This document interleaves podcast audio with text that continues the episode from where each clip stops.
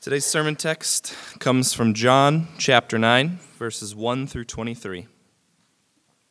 As he passed by, he saw a man blind from birth.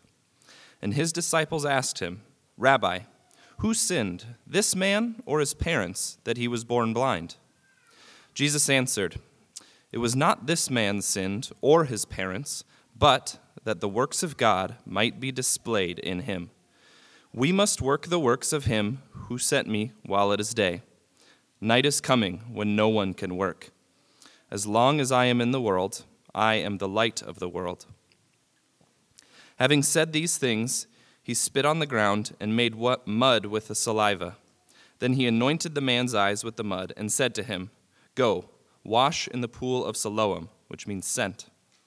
So he went and washed and came back seeing. The neighbors and those who had seen him before as a beggar were saying, Is this not the man who used to sit and beg? Some said, It is he. Others said, No, but he is like him. He kept saying, I am the man. So they said to him, Then how were your eyes opened? He answered, The man called Jesus made mud and anointed my eyes and said to me, Go to Siloam and wash. So I went and washed and received my sight. They said to him, Where is he? He said, I do not know. They brought to the Pharisees the man who had been formerly who had formerly been blind. Now it was a Sabbath day when Jesus made the mud and opened his eyes. So the Pharisees again asked him how he had received his sight. He said to them, He put mud on my eyes, and I washed, and I see. Some of the Pharisees said, this man is not from God, for he does not keep the Sabbath. But others said, How can a man who is a sinner do such signs? And there was a division among them. So they said again to the blind man, What do you say about him, since he has opened your eyes? He said, He is a prophet. The Jews did not believe that he had been blind and had received his sight until they called the parents of the man who had received his sight and asked them, Is this your son? Who you say was born blind? How then does he now see? His parents answered, We know that this is our son, and that he was born blind. But how he sees, we do not know, nor do we know how he, nor do we know who opened his eyes. Ask him, he is of age, he will speak for himself. His parents said these things because they feared the Jews, for the Jews had already agreed that if anyone should confess Jesus to be Christ, he was to, he was to be put out of the synagogue. Therefore, his parents said, He is of age. Ask him. This is the word of the Lord. Before we open up this text, let's bow our heads to King Jesus, surrender our hearts to him, and ask him if he would speak and make us like him. God, we thank you that you have called us to gather in your presence, a work that you have been doing since the beginning of the earth when you created Adam and Eve to gather in the place of your presence. And though they sinned and we suffer the consequences of that sin, you have been working to gather your people. You gathered Noah and his family into the ark. You gathered Israel near in your temple. You gathered your disciples near the Holy One, Christ.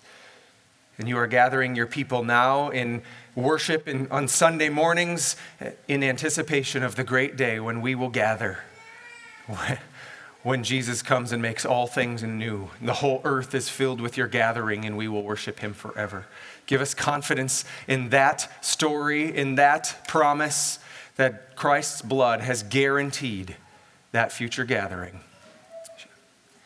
Guide us by your word to have more faith that He is working even in our darkness. Amen. When you go through tragedy, there are two questions that haunt your soul why and what if? The why questions wrestle with the bigness and the goodness of God. What is the reason? What is the purpose of God in the things that I am struggling with? And the what if questions deal with the, the fear of our own responsibility in it. How could this have been avoided? How could I have done it differently? Am I at fault for this? When we ask these kinds of questions, we reveal that we are all theological philosophers at heart. But most of the time, we're not very good theologians, and we bring our bad theology to answer these questions poorly, which compound the pain. So, just over five years ago, my wife was hospitalized after a couple of ER visits because of a severe battle with chronic illness. So, for many months afterwards, our home became centered around just trying to keep the family together and help bring her healing. Everything else was put on hold, and it was a really difficult time in our lives, but because we lived in constant panic, frustration with God, we didn't handle this season very well. We were stuck in all of these, the spiral of all of these questions. After over a year and a half, God very mercifully restored her to health. And we determined next time God brings suffering to us, we are going to do a lot better. We knew it would come. We didn't know how, but we knew we would lean into God and trust in that suffering. He is working, seeking to glorify Him through it. And as many of you know, we did face an even far greater, more difficult challenge. And God used that to teach us something important that we see here in this text today. God is in control of all of it in order to display his mercy and grace toward his beloved. He has stretched our very limited, narrow perspective opened our eyes to a much bigger picture of redemption that inspires us to embrace his trials as opportunities to be part of his new creation work. The story in John 9 is very, very personal. When we were in the hospital with our fragile little boy Ethan, we wrote on the nurse's whiteboard for everyone who came into our room to see. We wrote this verse It was not that this man sinned, nor his parents, that he was born this way, but that the works of God might be displayed in him. And we believed that. Doctors told us to end his life before he could take a breath. Many people reminded us of the very improbable odds of him living trying to get us to realize that we're wasting our time, we're wasting our money building up false hopes. But as painfully improbable as this situation seemed, we were convinced that God would show off his mercy in Ethan's life. Did we believe he would be healed? Sometimes we did. We definitely believed he could be healed, but we trusted that whatever was to come, God was using it to display his glory through it, even for our joy in this difficult time. Brothers and sisters, Jesus promised difficulty in your lives if you follow him. And when that difficulty comes, the more you understand the truths here in John chapter 9, the better you'll be able to endure it, even embrace it as God's work in your life for your joy to be part of His redemptive story. So this morning, I want to prepare your hearts to do better, to display the redemptive works of Christ in your suffering. It's not a promise that healing will come or a guarantee that it's going to be easy. It's only a call to be a faithful witness in your hardship, trusting that God is at work to show off his grace. So, we're going to explore this text together in two parts. It's big. We're just going to break it up into two parts. First, in verses 1 through 7, we'll ponder the works of God in this blind man. What works is God? What work is God doing to show off his glory through our circumstances? Our difficult circumstances. And then when we see that God is working, we begin to trust Him. Now we can consider what our response should be. So we see in verses 8 to 23 the witness of a man. We're going to look at how this formerly blind man testified to these works of God in his life, showing us the simplicity of faithfulness to Jesus. So let's go back into this text. We're going to read verses 1 through 7 again and see with our eyes and prayerfully with our hearts the works of God. He says, As he, that's Jesus, as Jesus passed by, he saw a man blind from birth. And his disciples asked him, Rabbi, who sinned, this man or his parents, that he was born blind? Jesus answered, It was not that this man sinned or his parents, but that the works of God might be displayed in him. We must work the works of him who sent me while it is day. Night is coming when no one can work. As long as I am in the world, I am the light of the world. So, verse 6 having said these things, he spit on the ground and made mud with the saliva. Then he anointed the man's eyes with the mud and said to him, Go, wash in the pool of Siloam, which means sent. So he went and washed, and he came back seeing. Wow. Let's just back up a little bit and remember what had happened previously. It's been a, a couple weeks since we've been in the Gospel of John. Chapters 7 and 8 are all one extended story showing how Jesus fulfills this Feast of Tabernacles. He says, I am the bread of life. I am the light of the world. Before Abraham was, I am all pointing to his fulfillment of all these things. And throughout chapter 9, we see John emphasizing these, this theme of light, darkness, day, night, sight, and blindness. So there's a connection, a theological connection between these chapters. Jesus claimed he was the light of the world who sees all things, even before Abraham existed. Now, chapter 9 is simply an illustration, a narrative illustration of these claims from Jesus. This story shows the effects of light coming into darkness of someone's eyes. So, what kind of darkness are we dealing with here? Look at verse 1. Jesus says, as he was leaving the temple, John says, as Jesus was leaving the temple, Jesus saw a man blind from birth. That is darkness. The man doesn't even have a concept of what light is. Imagine trying to explain color or shapes to someone who's never seen a thing. It doesn't make any sense. From the beginning, this man's entire life has been shrouded an abyss of deep darkness. His blindness led to shame. His community shunned him, leaving him to beg on the streets for daily bread. He's a man himself without form and void. Doesn't have purpose in this world. He can't see Jesus, but Jesus walks by and sees him. Jesus hovers over him with compassion, ready to speak light into the darkness of this man's eyes.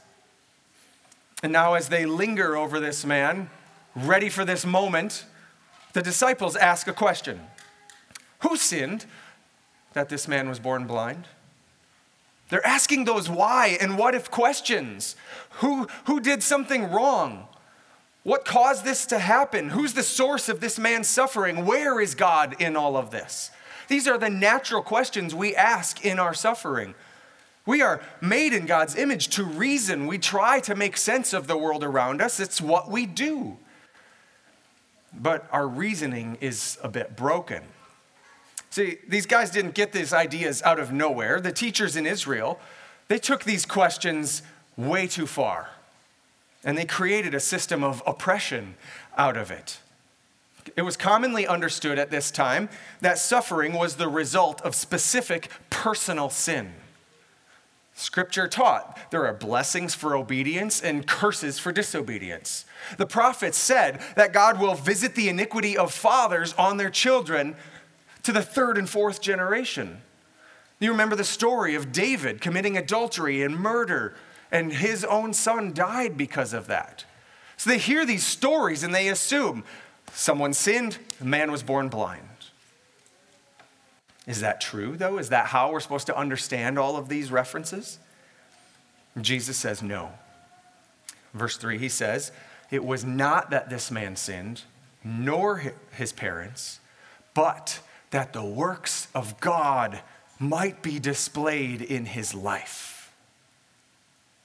Jesus says God is in complete control of this man's circumstances. The disciples ask him about the source of his suffering, and he says, I'll tell you where this came from God. God is in sovereign control over this man's genetic blindness.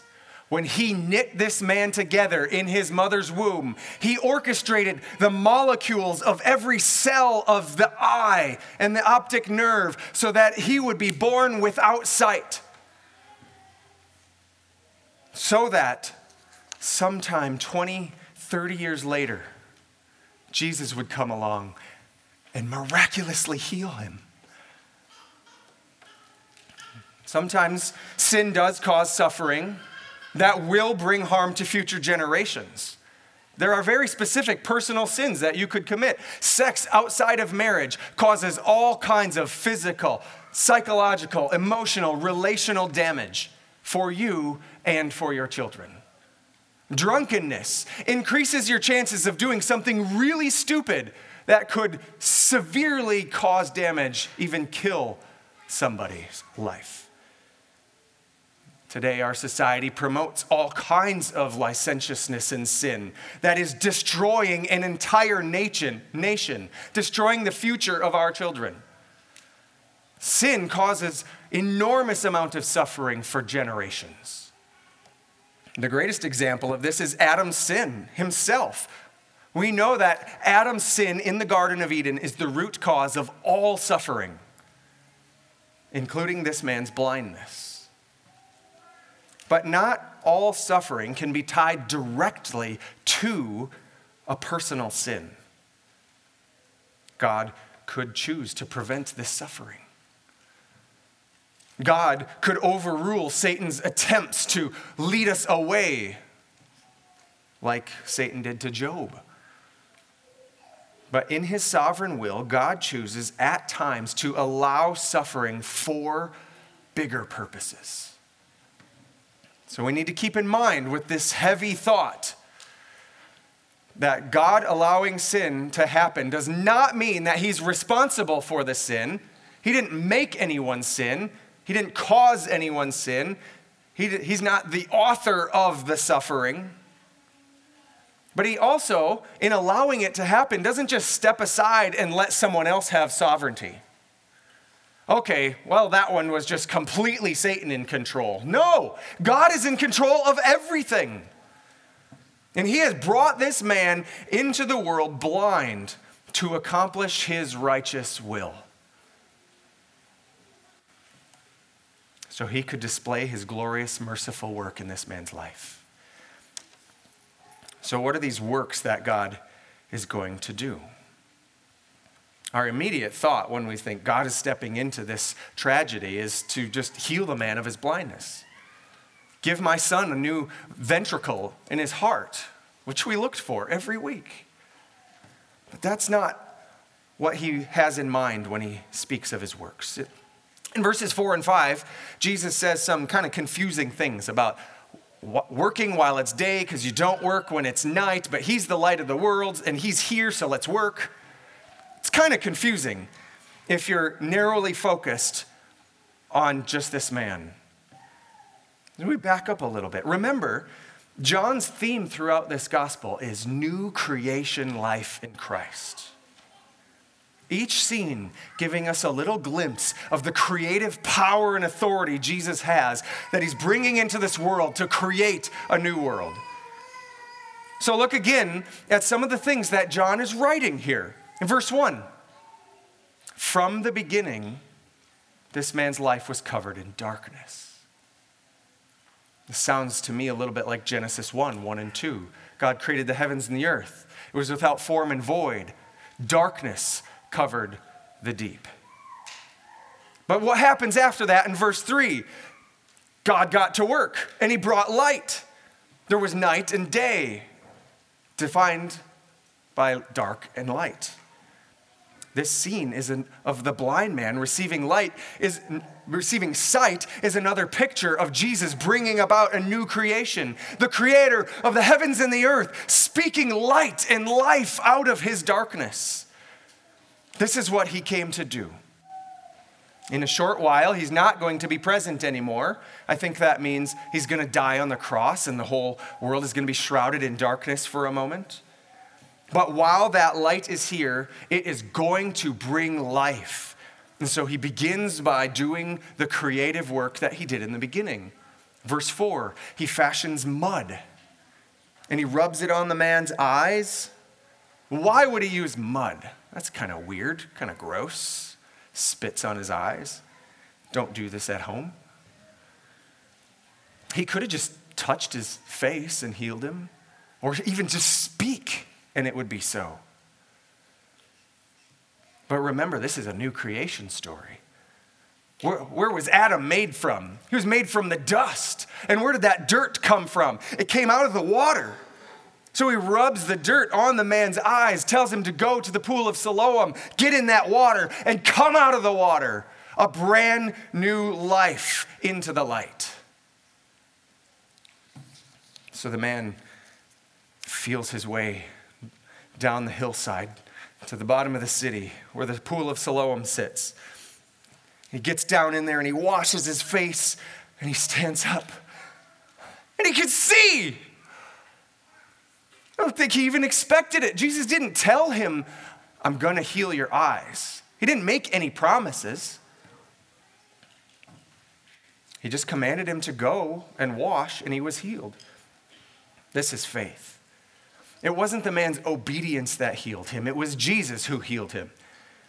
It was faith, trusting that Jesus was powerful and he was commanding him to do something for his good, even though he didn't really understand it.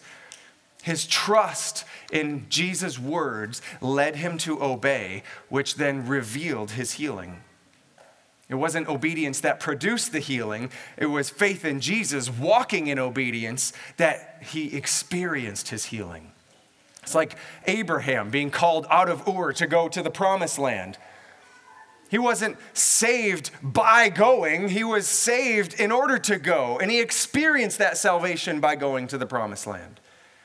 And just the same, this man is healed underneath the mud covering his eyes, commanded to go, come out of the water, a new life into the light. The same call of our salvation. Walk in obedience to the command of the light that is now alive in you. It's the work of God in all of our lives when we put our faith in Christ, especially in suffering. Suffering is quite often the journey out of the abyss into the new creation light. It's like a new birth, the birthing pangs of a new life coming out of the womb. It's painful, it's scary. And then you come into the light, alive and breathing and seeing. And the result is a faithful witness testifying to the mighty work of God. So that's what happens now in the verses to follow. The man just walks everywhere he goes, a faithful testimony of the light. There's a lot to cover here in verses 8 through 23, so I'm not going to read them all again. We're going to come back to these again a bit next week and look at them from a little bit different angle, so we'll cover it again. But we're going to quickly walk through the witness of man here in verses 8 to 23. So I see in this section three different stories of testimony all related. In verses 8 through 12, the man is giving testimony among his neighbors, the people that he lived near, the people who know him, who saw him every day of his life begging. Then in verses 13 to 17, the man gives testimony among the religious authorities. They don't know him, they've never spoken to him before, but His story has caught their attention and they want to know what's going on. Finally, in verses 18 to 23, now the man's parents come in to give testimony. But in contrast to the blind man himself, they fail to stand on truth. Verse 8 begins that first encounter that the man has with anybody after his healing. He just walks up. He had to feel his way down to the pool. Now he can just walk in a straight line down the middle of the road back home. And he's waving, saying hi to everyone. And they start, Did you?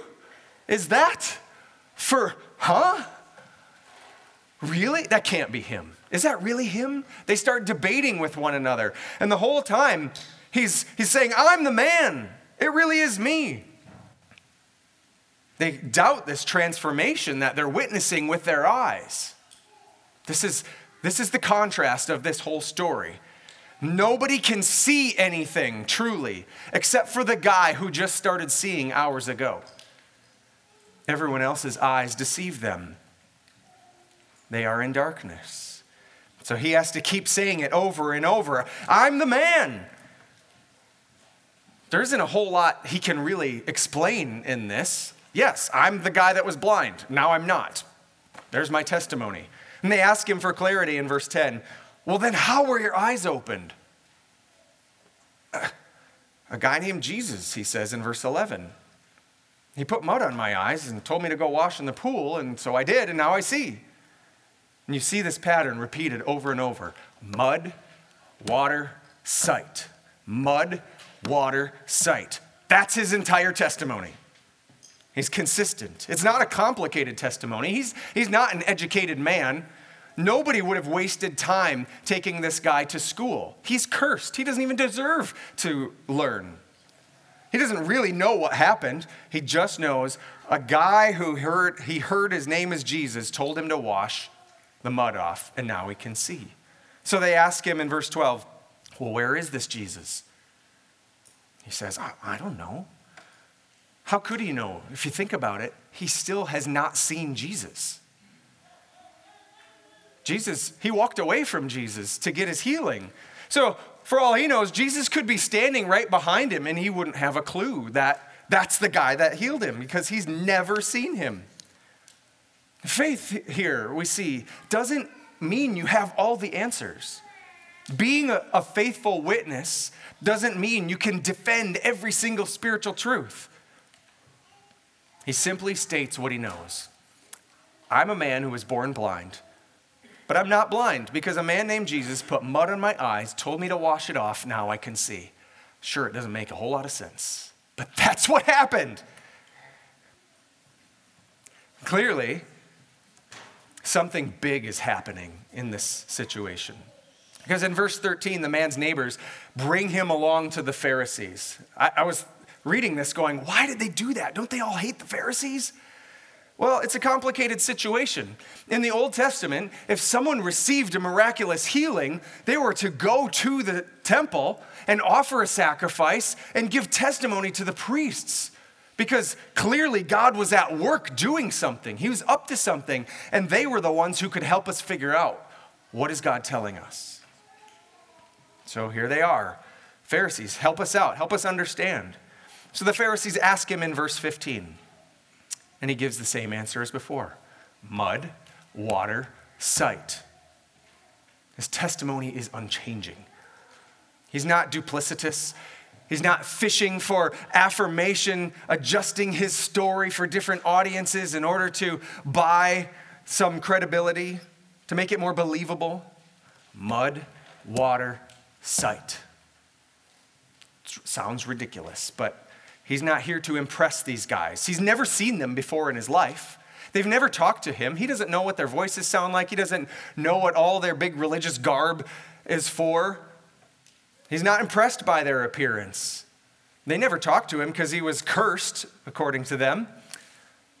So they don't intimidate him at all. He doesn't need their validation. The greatest thing in the world just happened to him mud, water, sight. And now he can see colors and shapes. He sees blue sky and so many different colors in the market, and square and triangle buildings, and a golden orb in the sky. He sees birds flying around. He doesn't need their validation. So, what do the Pharisees think of this, this situation? What is God trying to tell Israel through this miraculous sign? Well, apparently nothing. They think it's a scam because Jesus did it on the Sabbath. Again, Jesus is showing healing on the Sabbath that he's the God who has come to create a new world. But they can't see the signs, they can't connect the dots. Though their eyes work, they can't see truth. They're really stuck between a theological rock and a philosophical hard place. The Pharisees have taught that this man was born blind because of sin, and he is being justly punished. And then Jesus comes along and heals him as though he's got the authority to forgive sin and heal somebody. Well, actually, he does. But he healed on the Sabbath, and that's proof, according to their system, that he's a sinner. So you can't have a sinner doing the works of God, because we know that only God can bring sight to the blind. The promises throughout the Old Testament that God's Messiah was going to bring sight to the blind. So, how can this sinner be doing God's work? Well, we know the answer is Jesus is no sinner, He is God. We, but we so often cling so tightly to our broken ability to reason and make sense of this world. We live in constant cognitive dissonance. We are walking contradictions, believing all kinds of false ideas, causing us to miss glorious, obvious, life giving truth right in front of our faces. This is the lesson of this entire scene if you try to make yourself, your own mind, your own experience, the main character of the story, it will so narrow your vision that you'll miss out on truth and the glorious tale being told. So these wise Pharisees ironically ask this unlearned man how he thinks it all fits together. They're stuck. He says, Well, Jesus is a prophet.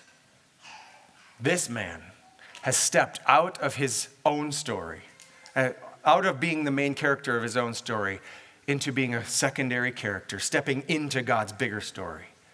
Certainly, we know Jesus is more, much more than just a prophet, but at this time, this man is simply confessing all that he is able, all that he knows. The Pharisees had said in verse 16, We know this man is not from God. But then he, by declaring him to be a prophet, is saying, actually, I think he is from God. For only God could heal a man born blind. It's an obvious truth that those who've been able to see their entire lives cannot see. Now, to drive home this ongoing contradiction of blindness, seeing blindness, John presents us with a final contrast. The Pharisees march in this man's parents. The only possible solution to this conundrum in their mind is that the man is lying about being blind from birth. It's a subtle admission of many truths. They know only God could heal. They know that if Jesus is the one that healed, he's claiming to be from God. So they need to figure out a way to shut this down. They can't stomach admitting that Jesus is from God. So they ask his parents, and they say, We know that this is our son and he was born blind, but we don't know how he was healed, and we don't know who healed him. The cadence of we know, we don't know, nor do we know shows that his parents, too, are only seeing with their physical eyes. They are still spiritually blind. And they deflect the questions back to their son. Ironically, it's like they're saying, We can't see, but he can. Their blindness is because they fear the Pharisees. The man didn't even know he should be afraid of the Pharisees. He's never been allowed in the synagogue anyway because he was cursed. So, what did he have to lose by just being a faithful witness to Jesus? These parents, though, they wanted respect. They wanted the relationships. They wanted the honor that came with it. And holding on to that cost them the miracle, the joy of the miracle of their own son receiving healing.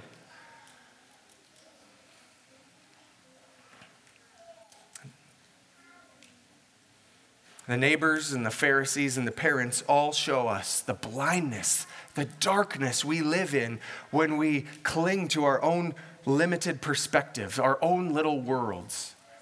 Make much of ourselves in this story. When we're the main character of our own lives, it only draws us further into blindness. So, in the same way that this man was healed, it will take a miracle to heal us of our blindness. And then our whole lives can be a display of the redemptive work of Christ, even in our suffering. So, what does this all mean for us? Even in our sufferings. Suffering is a testing furnace. God deliberately brings suffering into people's lives in order to prove who are His and who are not. The same type of suffering can lead someone far away from God or lead others deeper into a bright life with Him. This text is first a warning to those who don't believe. It's a warning not to trust your own eyes. You are born blind, and in your blindness, you'll regularly try to bend reality to fit into your own preconceived worldview lying about what you are able to see. Until you surrender to Christ, repent, and put your faith in Him, you'll be living a living contradiction. But if you trust in Him, the mud will fall from your eyes. You'll be washed in His righteousness, and you will see like you have never seen before. The whole world becomes brighter. Jesus is the light of the world who has come into our darkness. He took the darkness upon himself on the cross and he buries it, kills that old creation, putting it in the grave. And he came out of the tomb to offer a brand new life to all who trust him, giving sight, spiritual sight, to those who believe. So you can walk in new creation life put your trust in Him by burying your old life in the dirt and coming out of the water to walk in new life with the light of the world. And then when you're in Him and suffering does come to you, you don't need to examine your suffering with these despairing questions, doubting the goodness of God, wondering, is He punishing me? Instead, you receive the suffering. You can examine with confidence that you are forgiven and his, his power is at work in you at this moment.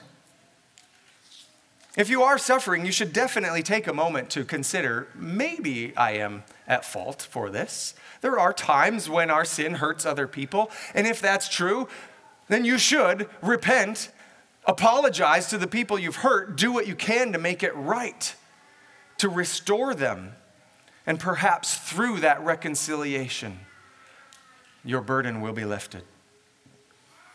But if it's not because of your sin, then we should trust that God is still in control of it all, not to punish you, but to display his glorious mercy in your life. Stop worrying that you did something wrong.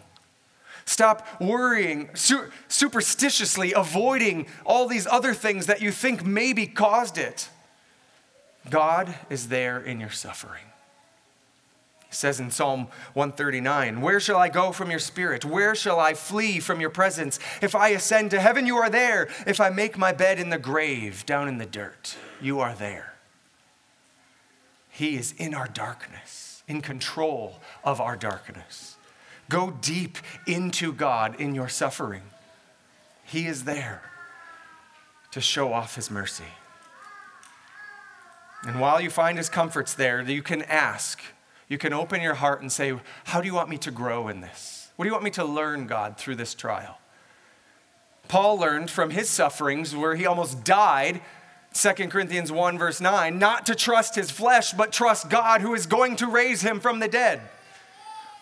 He learned in 2 Corinthians 12 that there is so much more joy to be had in embracing weakness because Christ's power shows off more in our weakness. Suffering reveals how small we think, how narrow our vision is.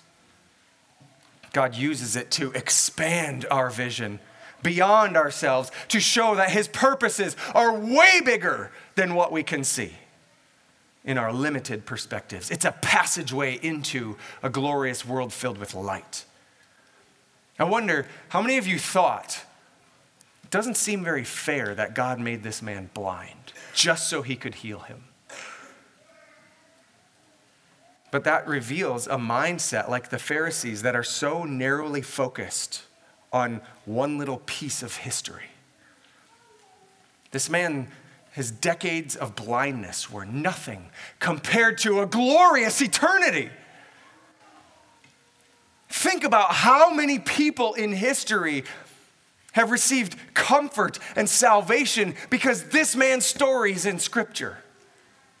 Paul said in 2 Corinthians 1 4 that him going through suffering now allows him to bring God's comfort to others in suffering. That's this man's story too. I have no doubt he is in heaven today, praising God for making him blind so that he could personally experience the glory of God's mercy, the power of his work in his life, and so that his story could be a comfort and salvation for untold millions. Though my trials have been extremely painful, I can honestly say I'm grateful for them. Because they have brought me closer to Jesus. They have helped me to experience the sufferings Christ went through for me. They have brought the words of Scripture to life for me. They've boosted my confidence and eagerness for the resurrection, and they have been used to bring many others closer to Christ. And I know that the day I step into eternity will undoubtedly be sweeter because of them. So embrace your sufferings as part of God's redemptive work, and through them be a, a, witness, a faithful witness to Him. When your trials come, expect God's glorious grace to shine in unexpected ways. Maybe not through the healing you want, the solution you pray for but he will be merciful in them. And one day, he promises, it will be healed in the resurrection to come. When you are raised to a new life in the glorious light of a new creation. Until then, just like the blind man's neighbors and the Pharisees and even his parents, people are going to attack you and doubt you and throw you under the bus. Hopefully, it's not your own parents. Don't fear what they think.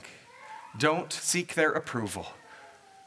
Your validation is that you can see Christ now. And you experience life with him among his people. Be satisfied in that new life he's given you, joining him in his new creation work. Get out there and find people who are still in darkness. If you come across someone who's suffering, don't assume their sin is caused by their own suffer, their trouble is caused by their own sin. Even if it was, that might be true, even if it was, don't waste your time trying to figure out the cause. Instead, ask, how might God use you to bring light into their darkness?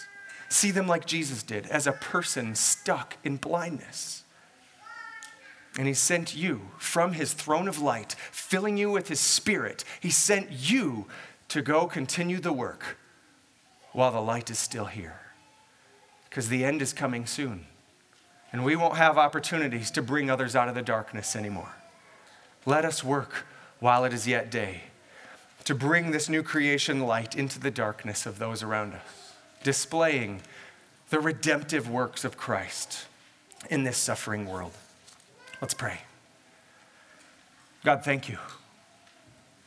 Thank you for the hope that we have in this word that you are not standing aloof, you are not far off, but you are near in our trials.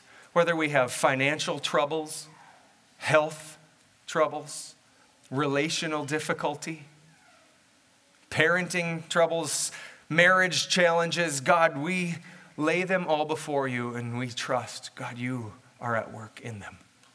Would you use them to transform us, to bring us out of the darkness and further into the light? and use our experience to be a witness to others, to a witness to our children and to our neighbors. And maybe, maybe we would have the opportunity, God, to stand before governors and kings and proclaim, I once was blind, but now I see because Jesus put me to death in the dirt and raised me to new life by his death and resurrection. In that promise we trust. Amen.